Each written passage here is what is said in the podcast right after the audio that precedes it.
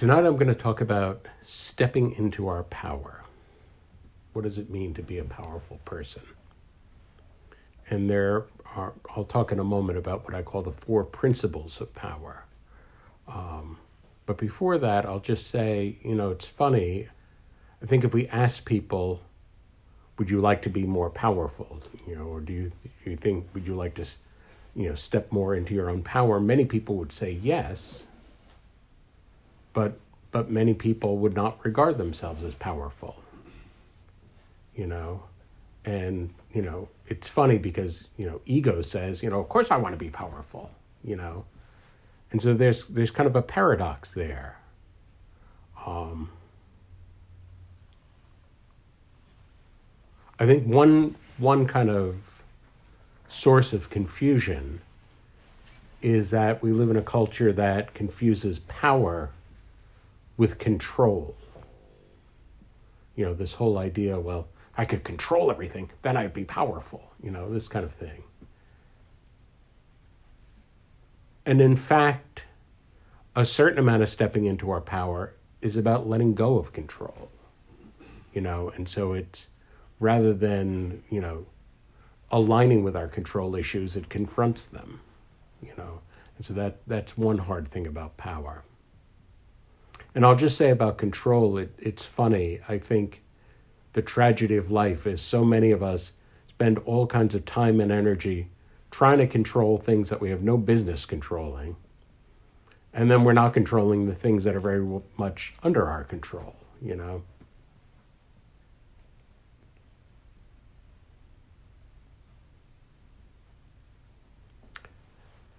So, power. I'll, I'll frame this in terms of these, what I'm calling the four principles of power. The first is boundaries. Boundaries are controlled by the third chakra, and sometimes the third chakra, the solar chakra, is called the power center because when someone has very strong boundaries, that makes them a more powerful person. And I think we live in a culture in which there in which there's all kinds of problems with personal boundaries and all kinds of codependent behavior. I know I had very poor boundaries when I was younger. I've gotten better. I wouldn't wouldn't call myself at an A plus level or anything. Um, but I think it's a character of all the the great beings that, among other things, they had good boundaries. So, how do we get good boundaries if we don't have good boundaries? Well, I think part is trusting our gut. I remember an energy healer once saying, The head can be easily fooled, the heart is sometimes fooled, the gut is never fooled. You know? But it's a matter of really listening and trusting. You know, because in our very verbal head centered culture, it's very easy to override our gut sense with our head. You know, I know I've had experiences, and I think we all might have had experiences where walking into an ambiguous situation, we get this gut sense, you know, this isn't a good idea, but then head says, oh, it's going to be fine. What could possibly go wrong? You know, blah, blah, blah. And then we, we go into it anyway, and then we're nailed, and afterwards we're thinking, why did I trust my gut?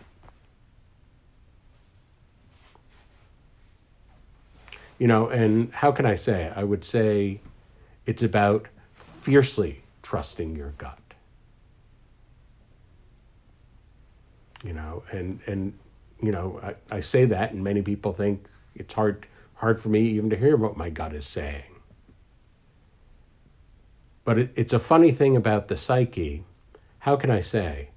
Like if someone is trying to tell me something important and I'm blowing them off, that's going to damage that relationship. I'm probably not going to hear much more of what they have. They're, you know, they're going to give up on trying to communicate with me if I'm blowing them off, you know. But if I'm showing somebody that I care, and in fact I'm demonstrating with my behavior that I care about what they're saying, I'm going to hear a lot more of what they're going to say. You know, they're going to trust me much more, you know. And I think it's that way with our inner otherness also, you know if if I actually trust my gut in a way that I'm living out my gut wisdom, that makes my gut more confident to share its wisdom with me, if that makes any sense. So that's part of boundaries. And part of boundaries also has to do with with all the kind of codependent stuff, you know. Am I looking for approval from the outside? Am I looking for attention from the outside? Am I looking for confirmation, validation, justification from the outside? You know? And if I am, I'm setting myself up for all kinds of, you know, ways to compromise my boundary and not feel powerful because I'm depending on somebody else for giving me that sort of approval. When someone has healthy boundaries, I mean, all those things attention, approval, confirmation they're nice to have, but they're no longer need to have. You know? And, and just think about those things. You know, are they a need to have from others, or are they simply a nice to have from others?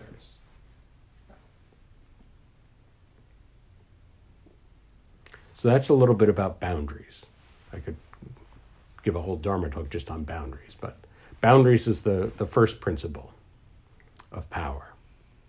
The second is responsibility, what I, I would even call it deep responsibility.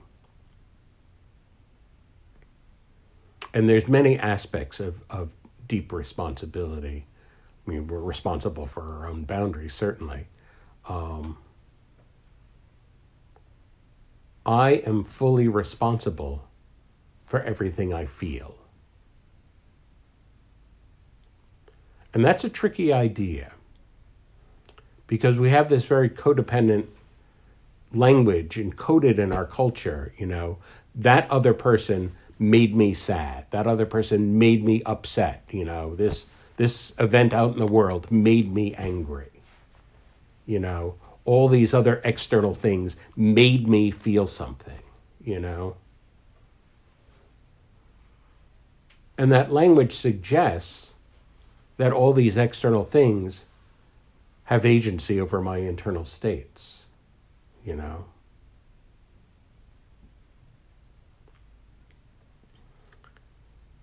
And really, anything else that anyone says or does what I feel, that's my emotion. I'm responsible for that emotion. And that's a hard teaching. Um, you know, it's much easier to go to blame. And it's a funny thing, you know, obviously we don't control anybody else. We don't control what anyone else says or does, you know, and we run into all kinds of dysfunctions if I'm trying to control what other people say and do. Um, but I have complete control over how the words of and actions of others impact me, how they land for me, what I make them mean to me. Like all of that, how how I interpret it, how it integrates into my system, I'm 100% responsible for all of that. Okay? And so it's, it's unusual. It, it's a subtle distinction. You know, I don't need to control what anyone else says or does, but I need to be incredibly mindful about how it's landing with me.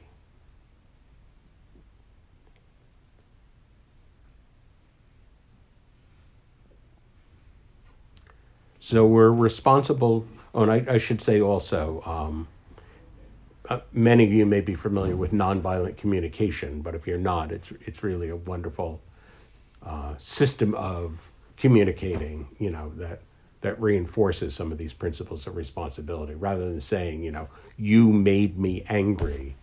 Uh, the nonviolent communication approach would be to, to say something more like, when you did such and such, I felt anger come up in me. And so I'm not hiding it, I'm, I'm sharing it but I'm, I'm very much naming it as my own.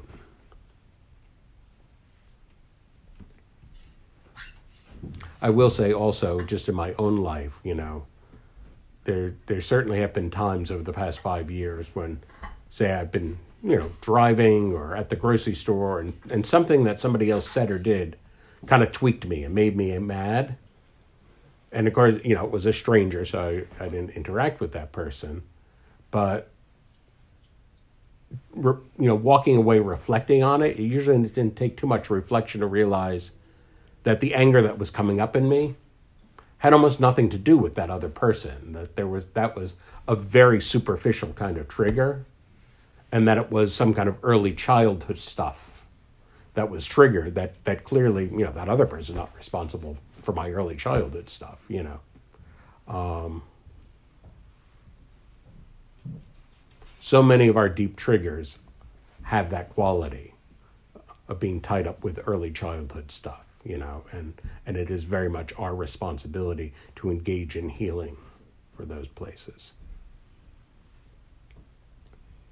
So we are responsible for our healing process. We are responsible for our capacity. Couple weeks ago, I talked about capacity. We're responsible for the quality of our attention.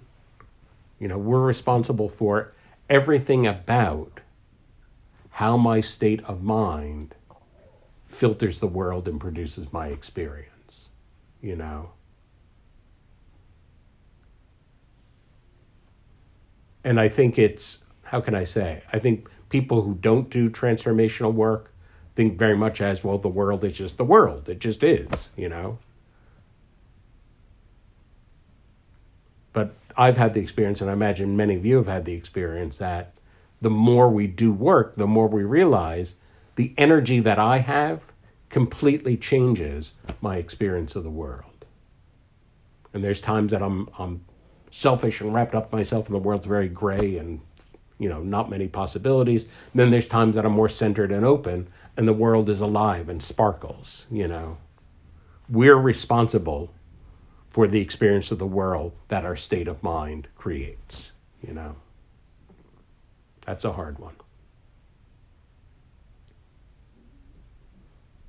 So, responsibility is the second principle of power. The third is focus. I remember reading at one point in a mystical text when consciousness expands, will shrinks and focuses. And I think a way to say that is you know, first of all, when we're distracted, we're just not very powerful. We're not very effective. Um, if my consciousness is not particularly purified, then I'm attaching importance to 500 different things. And my emotional energy is going in 500 different directions. And of course, when your emotional energy goes in 500 different directions, you tend to get very little done. You know, Focus is about letting go of all the stuff that we don't really care about, letting go about all the stuff that doesn't matter, so that we can direct our full attention to the few things that actually matter. And that makes us considerably more effective.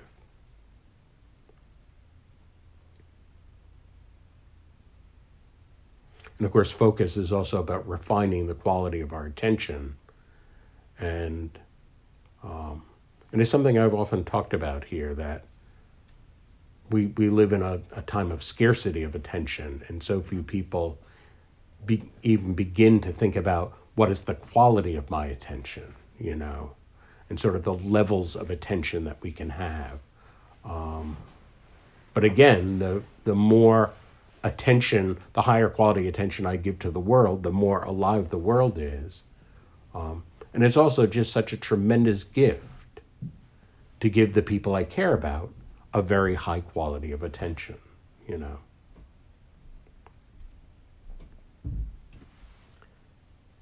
The final principle of power, the fourth principle, is intention. And intention is a word that is um, widely misunderstood and widely cheapened in our in our modern culture. Most people use the word intention as plan or expectation. They hadn't, you know, the expectation I have in my head of how my action is going to turn out. You know, so I do one thing, think it's going to have a one impact, and then it tweaks people. They they interpret it differently. It has another impact, and I say, oh, that wasn't my intention. You know, in other words, it didn't match the picture I had in my head. You know, But that's not really what intention is. Intention has nothing to do with the head. Intention comes out of the deepest part of our being. Um, you might say intention comes out of the soul level or out of the level of the, of the self, out of the level of our wholeness. I've heard some mystics say if you look at the whole panoply, the totality of your life right now, whatever the friendships, whatever the relationships, whatever the employment situation, whatever, whatever, you know, the odd things that good or bad that have come into your life, all of that as a whole reflects our soul's intention. All of that is the experience that my soul has magnified, magnetized.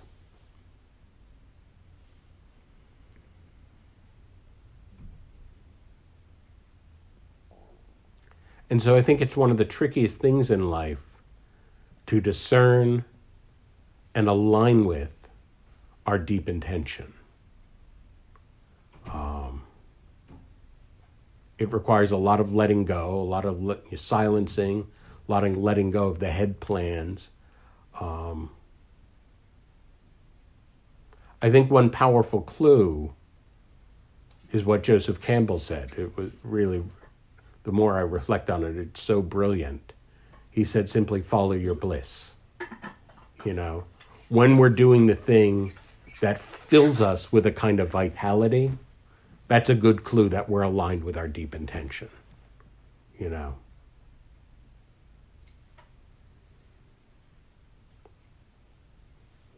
And so, if a person has good boundaries, if they're deeply responsible, if they're focused, and they're aligned with their intention, that's a very powerful person.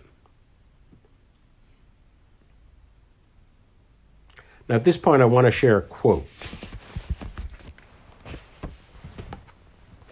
I won't pat, pass out the quote sheet just yet. I'll just read this quote. This is a very famous quote that I'm sure you'll recognize. From Marianne Williamson. It's from a book called Return to Love. Our deepest fear is not that we're inadequate. Our deepest fear is that we are powerful beyond measure. It is our light, not our darkness, that most frightens us.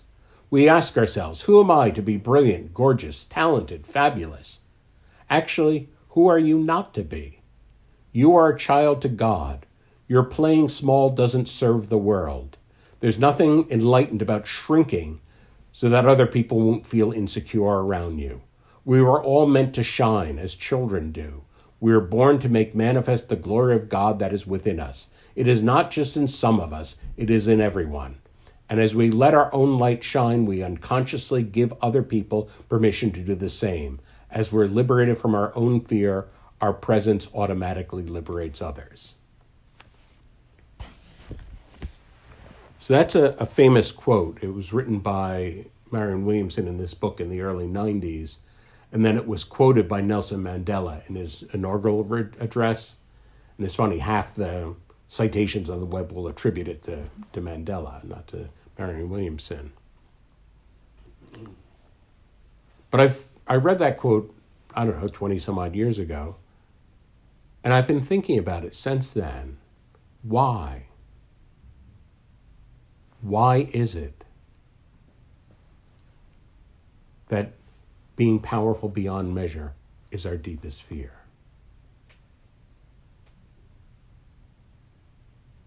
And I think it has so much to do with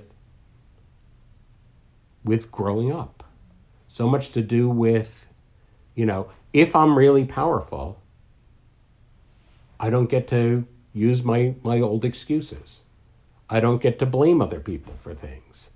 I don't get I don't get to indulge in the victim narrative or self pity or or you know or the thousand other little escape hatches that my that my my psyche constructs to make itself comfortable you know like all of those go away and i am i am 100% responsible for my entire life and my entire experience and there's something terrifying about that you know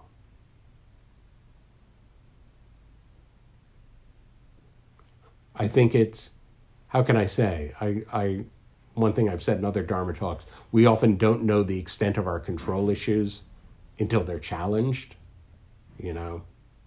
And I think we don't know the extent of our, you know, our excuses or our victim story or our or our self pity narratives until they're challenged, you know. And the thought of stepping into our power challenges all of that all at once, you know.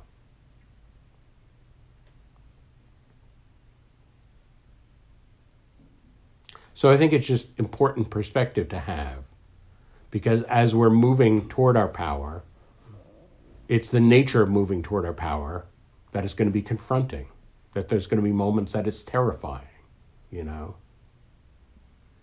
and that, that it really is a hero's journey to move toward our power.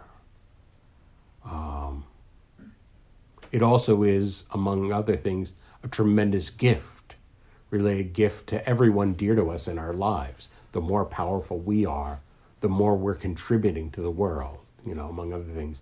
When I'm more powerful, I'm generating more love, I'm generating more healing energy, um, all of that.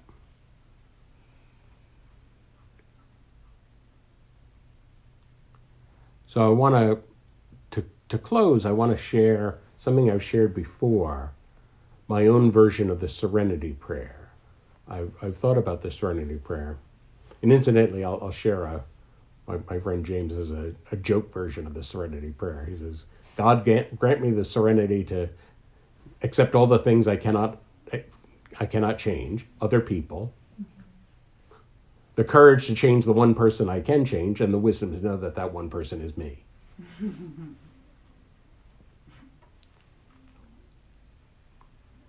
And I've thought about the serenity prayer and I've thought that the word responsibility needed to be in it.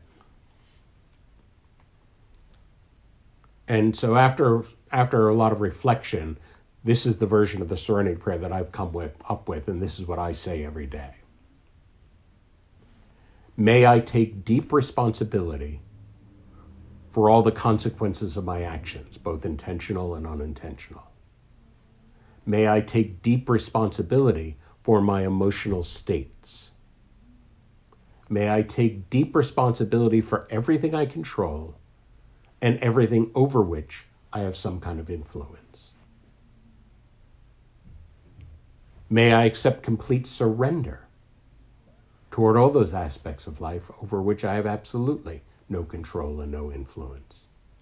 May I cultivate tremendous trust and acceptance wherever my control and influence end. May I relax into the deep vulnerability of human life. And between what I control and what I do not, what I influence and what I do not, may I have the wisdom, the courage, and the insight to know the difference. So that's the version I say every day and the version I recommend to you if you're interested Um, at this point, I'll share the quote sheet. First with the zoomies.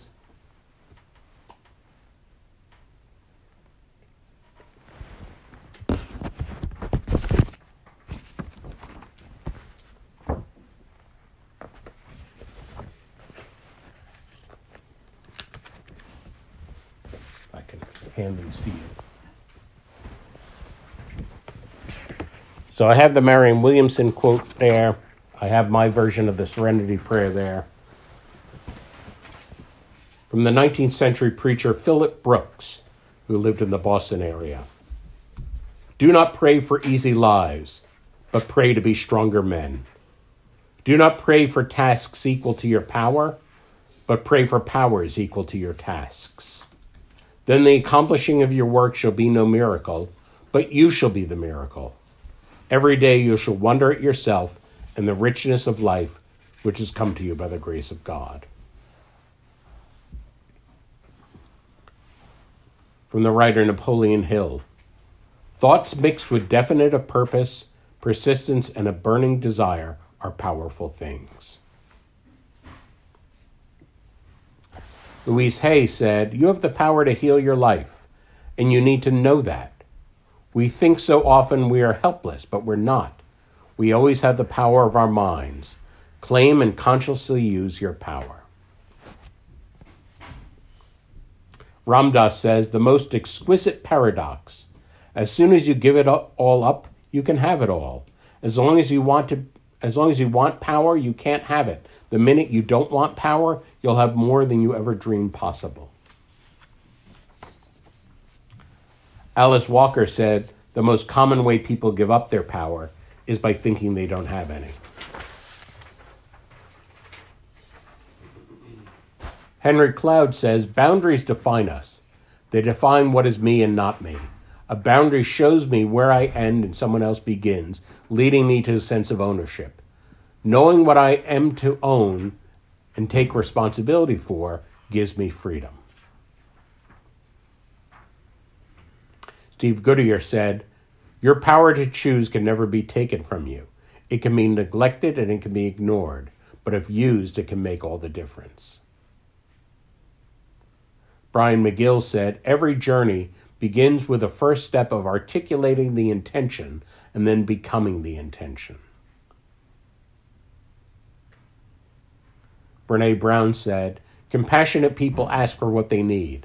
They say no when they need to, and when they say yes, they mean it. They're compassionate because their boundaries keep them out of resentment. That's a that quote raises a great question. Do you own your no? Do you own your yes? Does your yes really mean hell yes? Does your no really mean no? You know, or do we give the codependent yes that's, you know, it's really no, but I'm doing it because I want to make you happy, like that kind of thing. Brenna Yovanoff said, All acts are ruled by intention. What you mean is what you get. That, that's a powerful one to reflect on. What you mean is what you get. Lujan Matus said, In most cases, it's not what you do, but what you don't do that delivers you to a state of power. Lance Conrad said people never know what they are capable of until all other options run out. Kevin Donaldson said, Remember, no one has the right to control your emotions, thoughts, and actions unless you let them. Debasish Mridha said, Most powerful is he who never cared for power. Theun Mares says, A warrior cuts out all unnecessary acts. In this way, he saves his personal power.